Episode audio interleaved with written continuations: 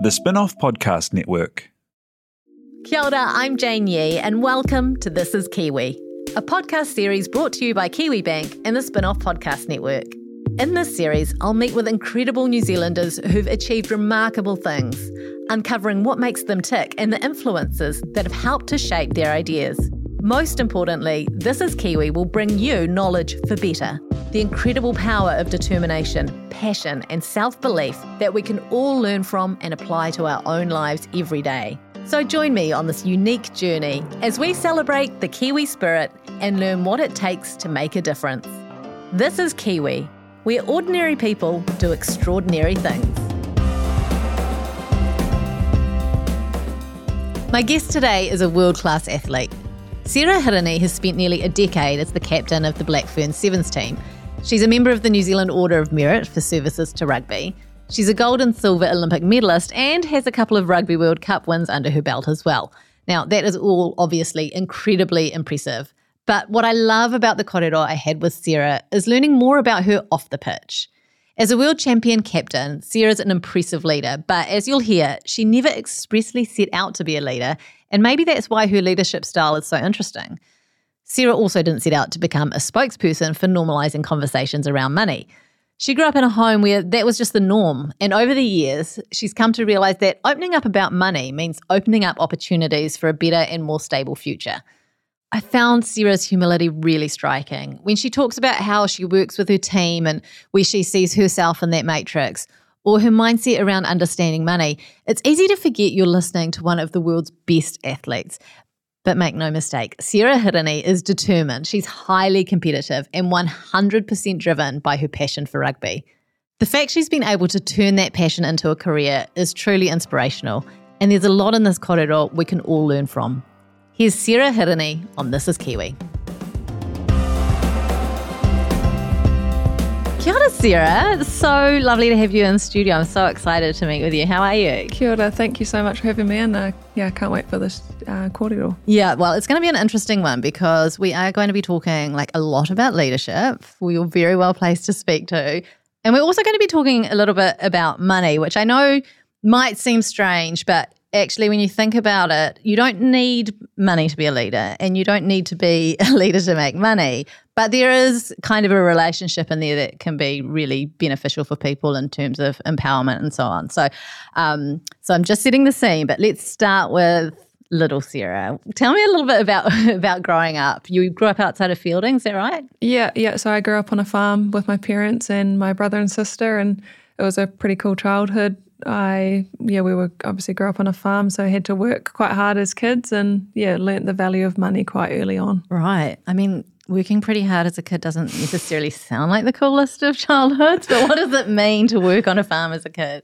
Oh, I think at the time it was um, not that fun. We didn't tend to know what weekends were. We had yeah. jobs in the morning uh, before the school bus would come, and obviously in the afternoon, uh, my parents worked pretty hard and uh, long hours. So we learned how to cook dinners, uh, do all the chores and things like that. But I think when I look back, it was the freedom that we had as, as kids. We were allowed to ride motorbikes, uh, ride the horses, and kind of had free reign of the farm. So uh, yeah, I was, loved it. Went down to the neighbours, hung out with the kids down our, our road, and yeah, it was a I think a pretty cool lifestyle. Now that I live in town and see what yeah. kids probably don't have. It's classic just not uh, realizing how good you had it when you had it, right? And how has talking about money quite openly with your whānau when you were young, how do you think that's influenced your financial journey? Uh, talking about money with my family has given me opportunity to make my own um, money decisions. It's probably given me better decisions of what opportunities are out there and things that I can put my money into. And when you're a kid and that's just the way things are in your family, you don't really have an understanding necessarily that like other people don't operate that way. Mm. So when you kind of, I guess, moved out into the world a bit more on your own, did you feel comfortable having money conversations with people? Did you kind of like clock that it's much more taboo, I guess, um, in other families?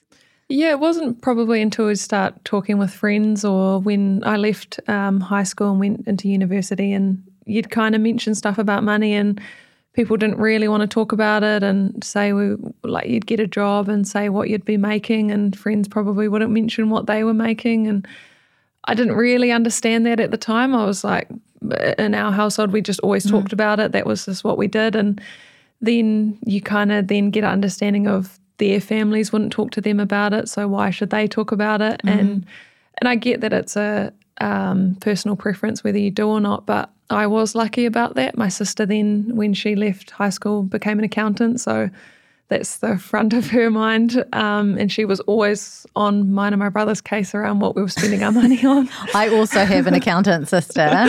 Is she the oldest by any chance? Yeah, yeah, yeah same. so um, I can relate entirely. It's actually quite handy having. It is very handy now.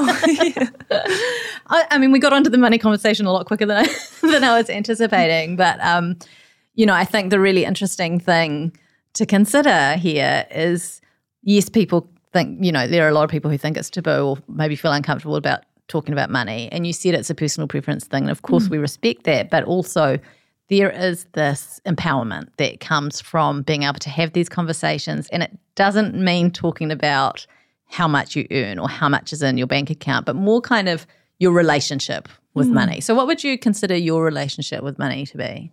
I think it's a lot better now. I think because of the way that I was brought up, we didn't ask for anything extra definitely never got anything brand new. Um, and then so when I started making money myself, because I'd earned it, I'd worked hard for it, I decided that I wanted nice, new, shiny things, and I'd buy the latest iPhone or um, or pretty much anything that I could. And and then I had to realize that that doesn't consistently keep happening. I'm not going to make all this money and uh, or be able to have money in my bank account if I'm just going to continually spending it on stuff. And yeah, my sister was probably a big help with that.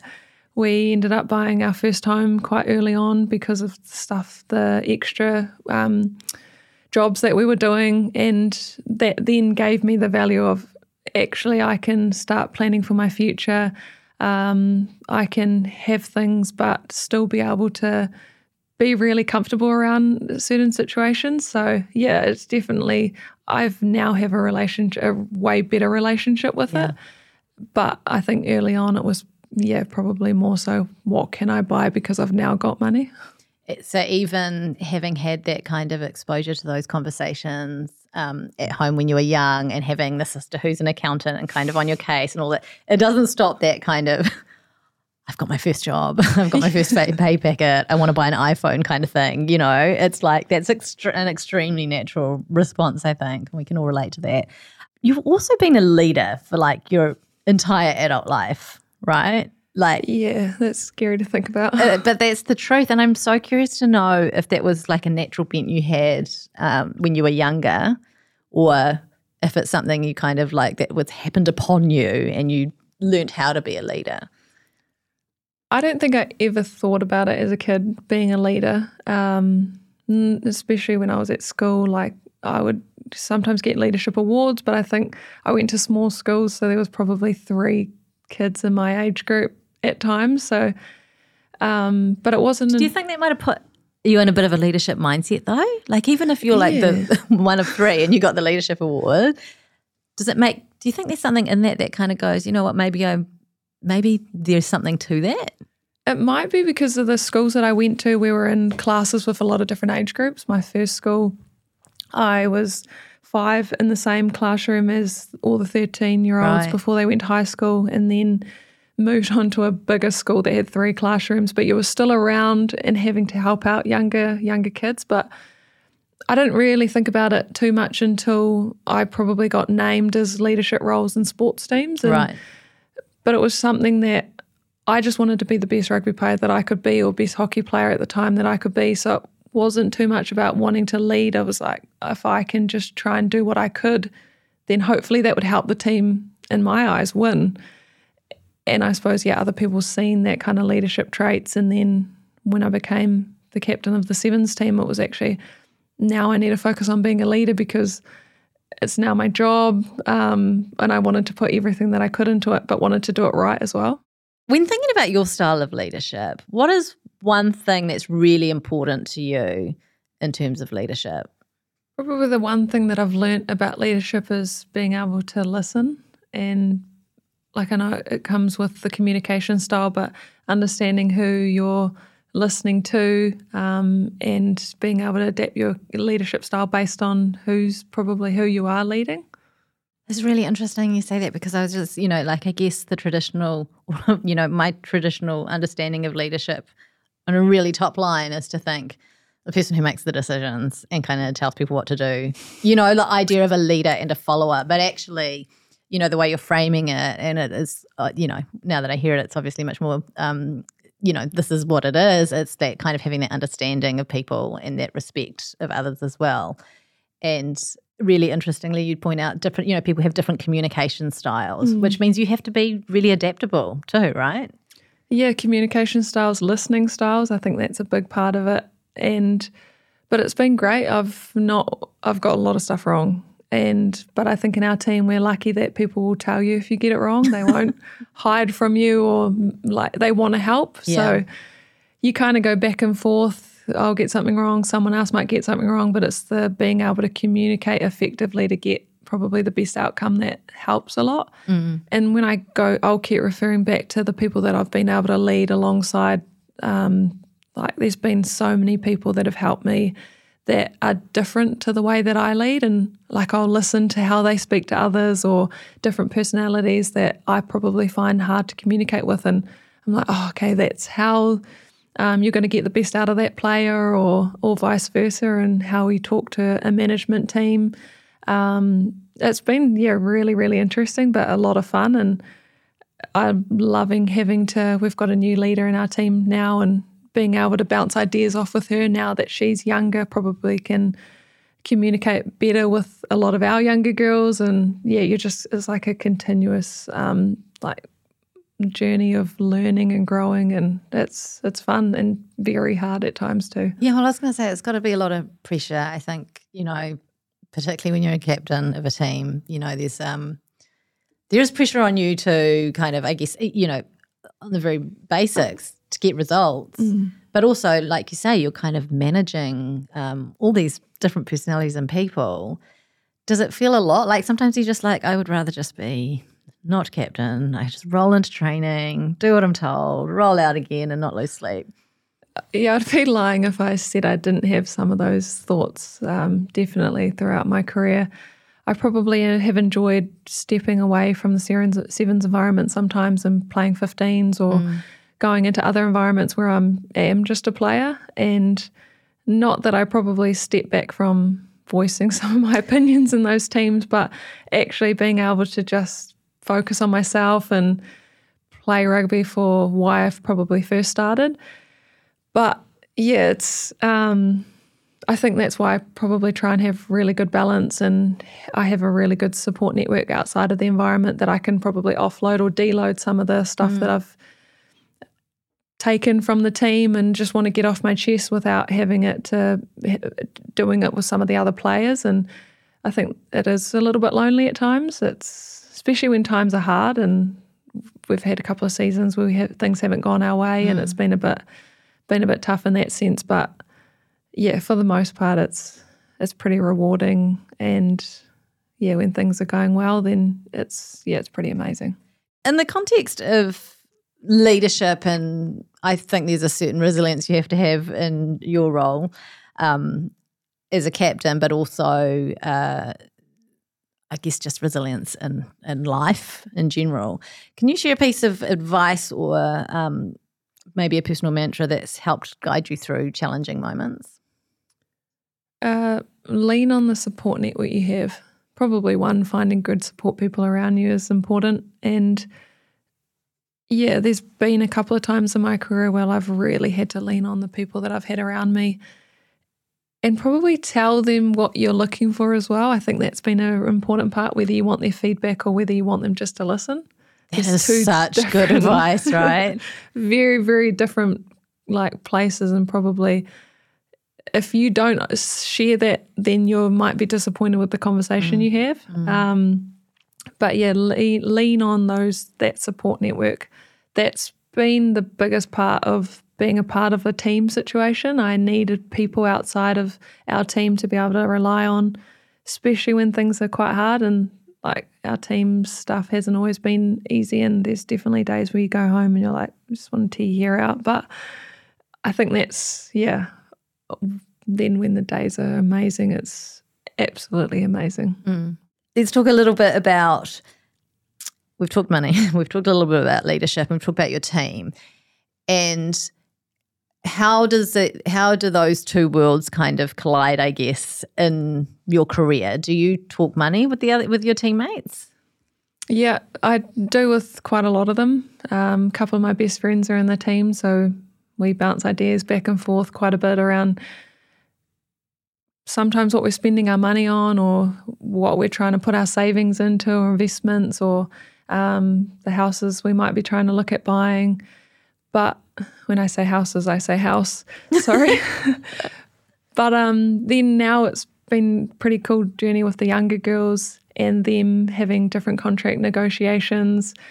They ask, like a, quite a few have asked what I'm on, and and, and ah, I can openly okay. talk about it because for me it's not about hiding what I'm on, um, and not just in a sevens side. I'm trying to encourage them that you can actually make start uh, make money outside of the sevens environment, which is like absolutely amazing. There's so many cool opportunities out there for girls and yeah, that's probably what the messages a couple of us are trying to share. We like you can do other stuff, you can be a sevens player, you can make good decisions, and then probably for me trying to share my mistakes that I've made with with my money and sometimes trying to push them in a different direction. It's sharing your wisdom, Sarah. What it is. It's sharing your wisdom. Um, I think that's you know that's a, a really interesting part of this leadership conversation because it's probably not something a lot of people would think about in terms of sport. It's like, you know, as a captain talking to their teammates about money and being really like transparent about what you can paid and so on. But actually, pay, obviously, in sport, especially when it comes to women's hmm. sport, mm. is a really big deal. Your first contract you signed as a professional sportswoman was what, $30,000 to you? A lot of money at the time. yeah. But now but, it's but but what were your male counterparts getting paid? That's what I'm curious. Yeah, a lot more than thirty thousand. That's yeah. for sure. Yeah. How long did it take for you to realize that? Okay, this is it's a privilege to be doing what I'm doing, and it's lovely that I'm getting paid. But how come he's getting a lot more than I am for the same job? I think that's always going to be a struggle for me. Like I I know how grateful I am to be doing something that I love to be getting now paid pretty good money for it. So it is a struggle when you kind of have to compare things like that. And mm. I, I do know genuinely at the time that what the boys were getting is absolutely amazing for them. And I didn't want to compare that because they'd won, I think, 10 World Series titles at that time. We had just started becoming a professional environment. So, um, but I, we're lucky now. We're on equal playing fields. We get um, equal insurances, saving schemes, like everything like that is the same for this both sevens programs. So I'm just glad that I was a part of the journey, starting from scratch to where it is now, and I just really hope that or encourage these younger girls to keep pushing the boundaries and things like that. And yeah, I hope that that both teams go up together. What motivates you to keep pushing the boundaries and you know, break the glass ceiling because you got a lot on as it is. you sort of told me what your like your your schedule is for today, and that seems a lot, and you know, involves flying around the place and going to different events, and then coming in here and talking to us. Um, there's a lot on, and that's not even training and games and tournaments. What makes you keep pushing? I probably half of it see the players or people who have set us up for what we have now. And like um, around a lot of those, um, the wahine that set us at the foundations of when they didn't get anything, they worked extremely hard for it. They were happy with getting potentially a playing jersey. Um, but so I see that and I'm like, I'm motivated to keep pushing what they set us up for. But I also see my niece, my nephew, yeah. who are five and three, and to be honest, my niece doesn't like rugby. she knows that we play. She loves wearing her Black Ferns um, training shorts. But like I see her, and I'm like, if she can see us and see her other aunties playing something um, and just pushing the boundaries of like now for her, she sees, or my nephew knows probably more women rugby players than he does male rugby players. It's, it's just the norm for them. Yeah, love to hear it. like I see that and I'm like, I want to keep pushing the boundaries. Our, we've got players in our team who have kids and there's their kids' mindset is exactly the same. They're just we're just rugby players to mm. them. We're not women rugby hmm. players. Mm. So yeah, I can, can want to continue doing that, and hopefully one day I'll have kids that that want the same thing. And so much of it is that just kind of that role modeling, right? Like when you talked about being at school with kids of different ages, um, you were shown you were being shown leadership in the classroom every single day by some of those 12 and 13 year olds mm. right? Some of it probably wasn't always great but you know i have an almost 12 year old so i can kind of like it freaks me out to think of him in a, any sort of a leadership role. But it i don't know i'm I, i'm always wondering when it comes to leadership if it is something that can be learnt. What do you think? I think people definitely have leadership tendencies some people probably won't show theirs until they're in an environment that they feel most comfortable in. But you can definitely learn a lot about leadership and you can do it by reading, listening to podcasts. But I think the experiences that you get and the people you're around will help grow you as a leader more than anything. Mm. And tell me a little bit about your Te Māori journey because I've read some interviews where you've talked a little bit about your Te Māori journey and that um, perhaps there was some imposter syndrome or some, you know, just some nervousness around um, exploring that side of your culture and and what it means. So tell me a little bit about that. I 100% think that's still there. That's probably something I'll have for I don't know how long, but I'm I'm okay with that at the moment and I think I'm lucky that I'm around such staunch wahine who um, who push us in a in a team sense, and they want us to be able to be strong. And when we do our haka, our waiata, and so I'm lucky that I get to learn Māori in my team environment. I'm learning Māori at work, which is absolutely amazing. And like I, people ask what type of degree I have. I have a Māori studies degree.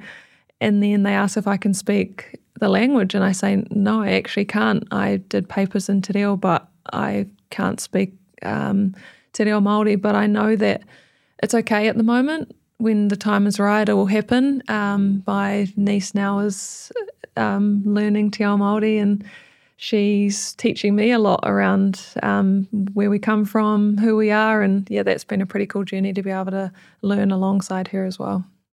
You can't be what you can't see. Is that something that you've said? Yeah, but I've definitely heard it, so I'm not claiming You're not claiming it. okay, but it can be one of your mantras, sure. what What does that mean?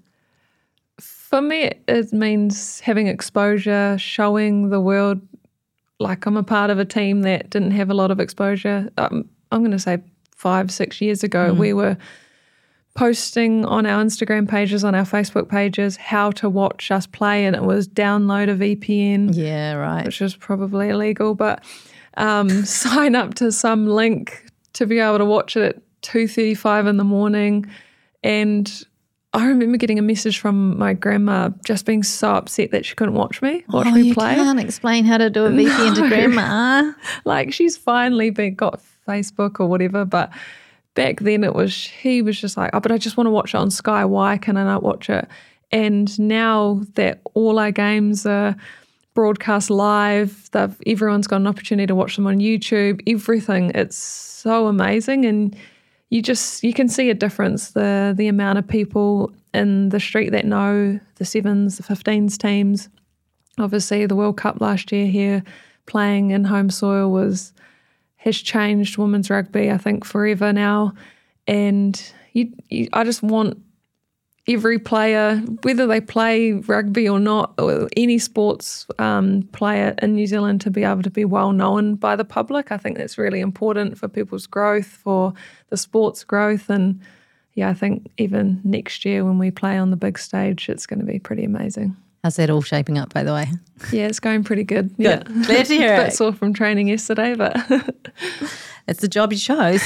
True. you were in Japan last year and you played with the Pearls. What was your role in like the team there? Like going from leading back home, what was your role when you went to Japan? I just went there as a player. I went there to play some footy, experience a different culture, and eat some amazing Japanese food. So I was so happy to go and just be myself that wasn't a captain, that wasn't a leader. Um, and yeah, it was absolutely amazing. I got to hang out with some amazing, amazing rugby players who didn't speak any English, mm.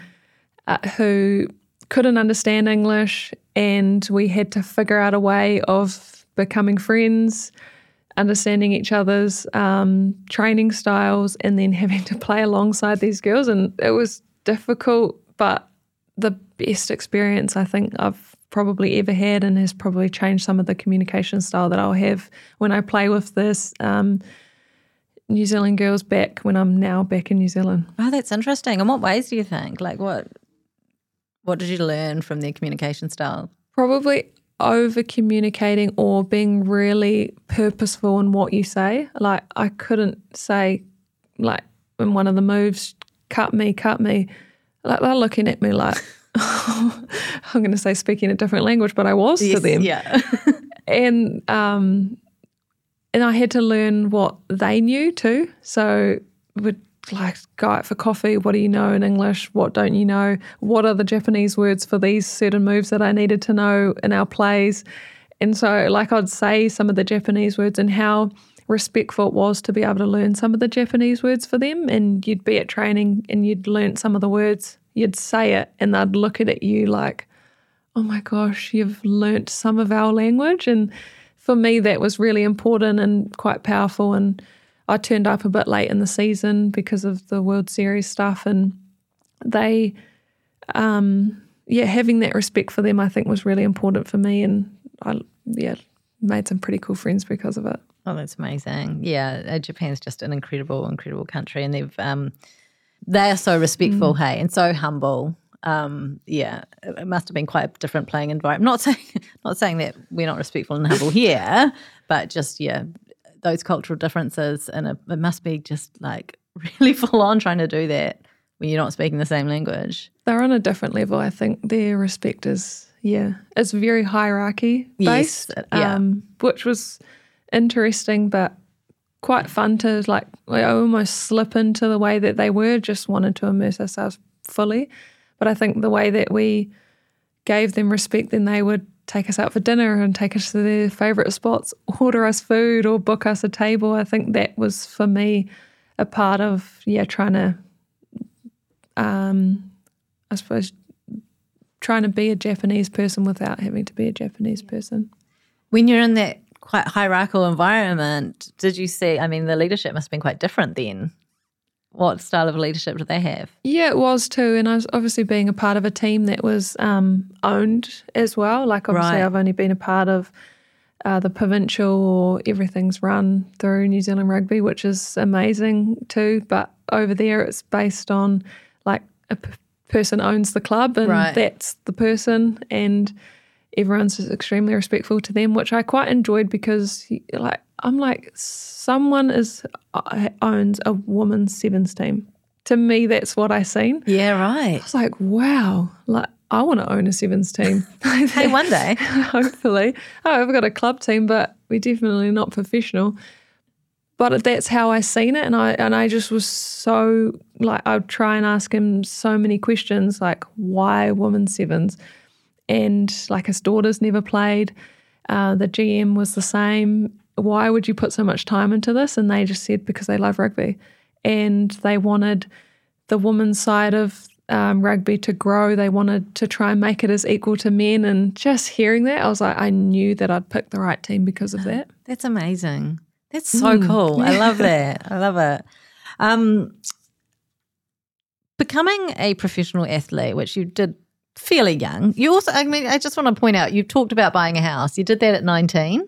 Yeah. Became yeah. a professional athlete at 20 maybe. Okay. Yeah. That's quite that's quite a healthy CV there. Um, but it's a significant milestone. What has being a professional athlete uh, meant for you and your family financially? Um, for like for me and my husband, it's been pretty amazing. We've been able to buy a house in uh, Tauranga area, which I know is extremely difficult to do. And it's also just given me so many more opportunities off the field mm. to be able to meet some amazing people. And like I've been in rooms where like I pinch myself and that, that sent me to the Rugby World Cup um, in Paris not long ago. And and it's been able to show me that like um, that rugby can take you around the world, but it can also open up doors for my future. Mm. It's given me the most amazing lessons about money, um, maybe where to steer towards and not other places. And yeah, I'm still constantly learning that, but I've got really great people around me to help with those things as well. Um, I'm going to ask you kind of like a fun money question. what is the most indulgent thing you've purchased? Uh, thinking about that, but I probably a car. A nice car. Yeah, really yeah. nice car. I didn't even have it for that long, but I think the fact that I had the money to just go out and buy it, that was that's trippy, right? Yeah. that and new car smell. Yeah. You get your three years of servicing, you don't have to worry about it. And I remember being so proud of it at the time. Now I probably advise some of the young girls not to do that. It's, it's wisdom. It's yeah, the wisdom. Yeah, but I'm glad that I did. Yeah. To be able to learn that. Like, do you have something you won't skimp on? Because for me, it's bed sheets. Like, I'm happy. I'm literally wearing my 16 year old niece's hand me down shoes. I'm quite happy to buy all my clothes second hand. But bed sheets, I want nice bed linen. It's probably a good thing I don't have to pay for my clothes. um, what do I not skimp on? I'm probably food. Yeah. Yeah. You're foodie? Yeah. Yeah. Uh, I'm lucky I can kind of say, oh, I need food to be able to perform. Oh, so you can do a bit of a text but right off the I'm like, I just love food. Anything food is great. Good to know. And what about um what about the, the sort of the most sensible financial decision you've made? Probably buying a house. Yeah. Yeah. And co owning it with my sister when I was 19. That, yeah. Yeah. So talk me through co own. It was yeah. the top line. Like my parents always told us that that was what we had to do. We had to try and buy a house, um, and they gave us the opportunity. We I worked in summer holidays, so I shore sheep during something which made me quite good money. My sister would wool handle. We put a deposit on a house in Palmerston North, and I just had to figure out a way of um, paying off the mortgage when I was a full time student. And yeah, that was I'm so grateful for that.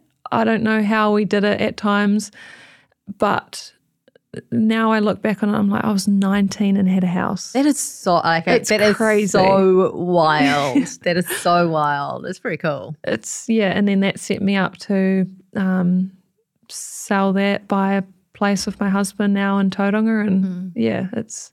Did you live in the house, or was it you did? Yeah, yeah, so I was lucky. We lived in it. We had I think we counted up over the years that I was living there like 24 different flatmates. um, it would be like the halfway house for people at uni or people coming to stay and things like that. But yeah, it was a pretty cool experience now. And so, yeah, that's yeah, it's nuts. Yeah, oh, well done. There's um, very difficult thing to do these days, but certainly you know, also don't have to be looking in Auckland central suburbs to buy your first home. You know, yeah. I'm like it around. was like two hundred thousand, which is crazy to think yeah, about now. Wouldn't get you a lot today. um, we discussed a little bit the idea about money isn't scary if you understand it. So, do you have anything you'd say to someone who's just like? Oh, it's too, I don't get it. It's too much. I can't. I can't. I don't think money has to be scary if you talk about it often enough. I think the things we find the most scariest is when we just refuse to blank talk about it. But have those people you're comfortable with, vibe off each other, share experiences, and I think share mistakes, and it becomes less and less scary. We've talked about challenging times. Um, I know you've talked about a really buoyant, happy team environment, but you know, there's no escaping the fact that there are challenging times as well. What drives you to keep going when those challenging times are really, really hard? Yeah, there's going to be times where um, it's pretty challenging, times are tough, but for me, I just love playing rugby. That's why I started playing and why I wanted to do what I do. And I know that I can wake up and, and, and think about that, and it gives me the drive to want to continue to train hard, to be a good leader, to want our team to be successful because I know I'm doing something that I love every single day. And it's a privilege to be able to turn your passion into a career, right? Like that's a really cool thing, but you've shown it can be done. It's, uh, yeah, I'm very, very lucky, but I love what I do and it's something that I've always wanted to. And I, yeah, probably told my parents I would when they told me probably wasn't going to be possible. You're also quite good at it, by the way. I just put that out there. that helps. Too competitive, that's why. we'll just finish on this. If you can recommend one thing that Kiwi could do this week to start either doing or thinking about in order to achieve their goals, what would that one thing be? My one advice that I would give is go and buy a book. Whatever area you want that book to be in, if it's your passion, if it's something you want to do, um, yeah, go and buy a book. And when you're finished with it, give it to someone else to read. Very good and very easily applicable advice. Um, thank you so much for sharing that. And I totally agree with you and don't do it enough and will, but it's creating habits too. um, hey, thank you so much for, for joining with us today. And I feel like I've learned a lot from you. I have. You've led in this room, which has been really nice. Um, this is leadership. This is Sarah Hirini. This is Kiwi.